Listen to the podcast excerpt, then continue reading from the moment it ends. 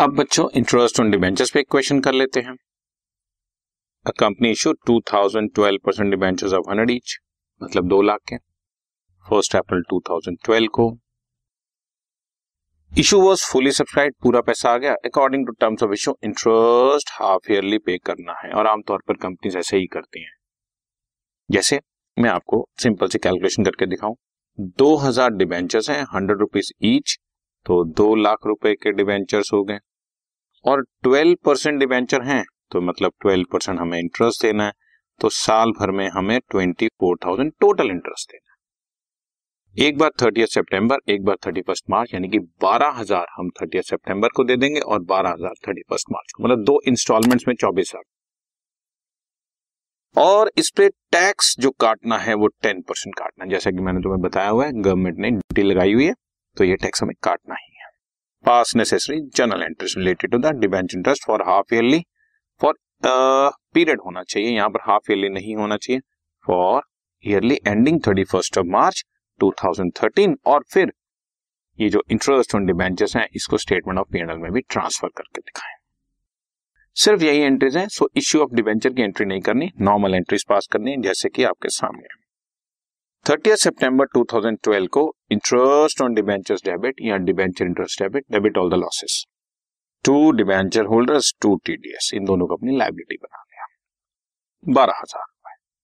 और इस 12,000 का 10% टीडीएस काट लिया, बाकी 90% 10,800 डिबेंचर होल्डर्स के लिए ड्यू कर दिया। और क्वेश्चन में कुछ नहीं बताया तो इमीडिएटली पेमेंट भी कर दो बच्चों। Debenture holder debit, TDS debit to bank 10,800 1200।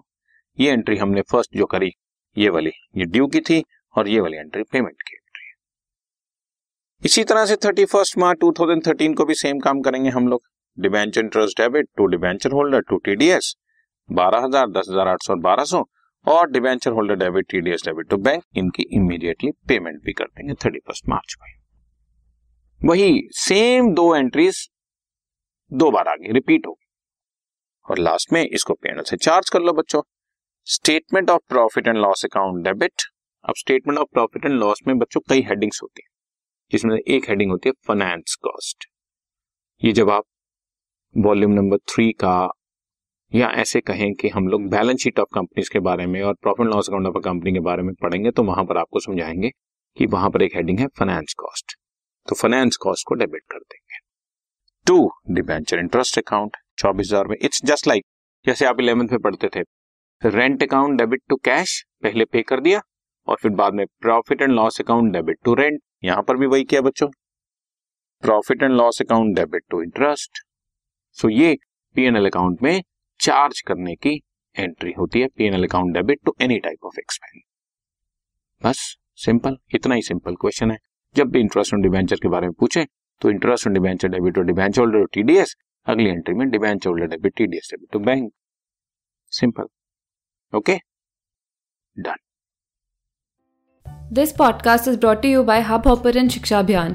अगर आपको ये podcast पसंद आया तो प्लीज़ लाइक, share और सब्सक्राइब करें, और video classes के लिए शिक्षा अभियान के YouTube चैनल पे जाएं।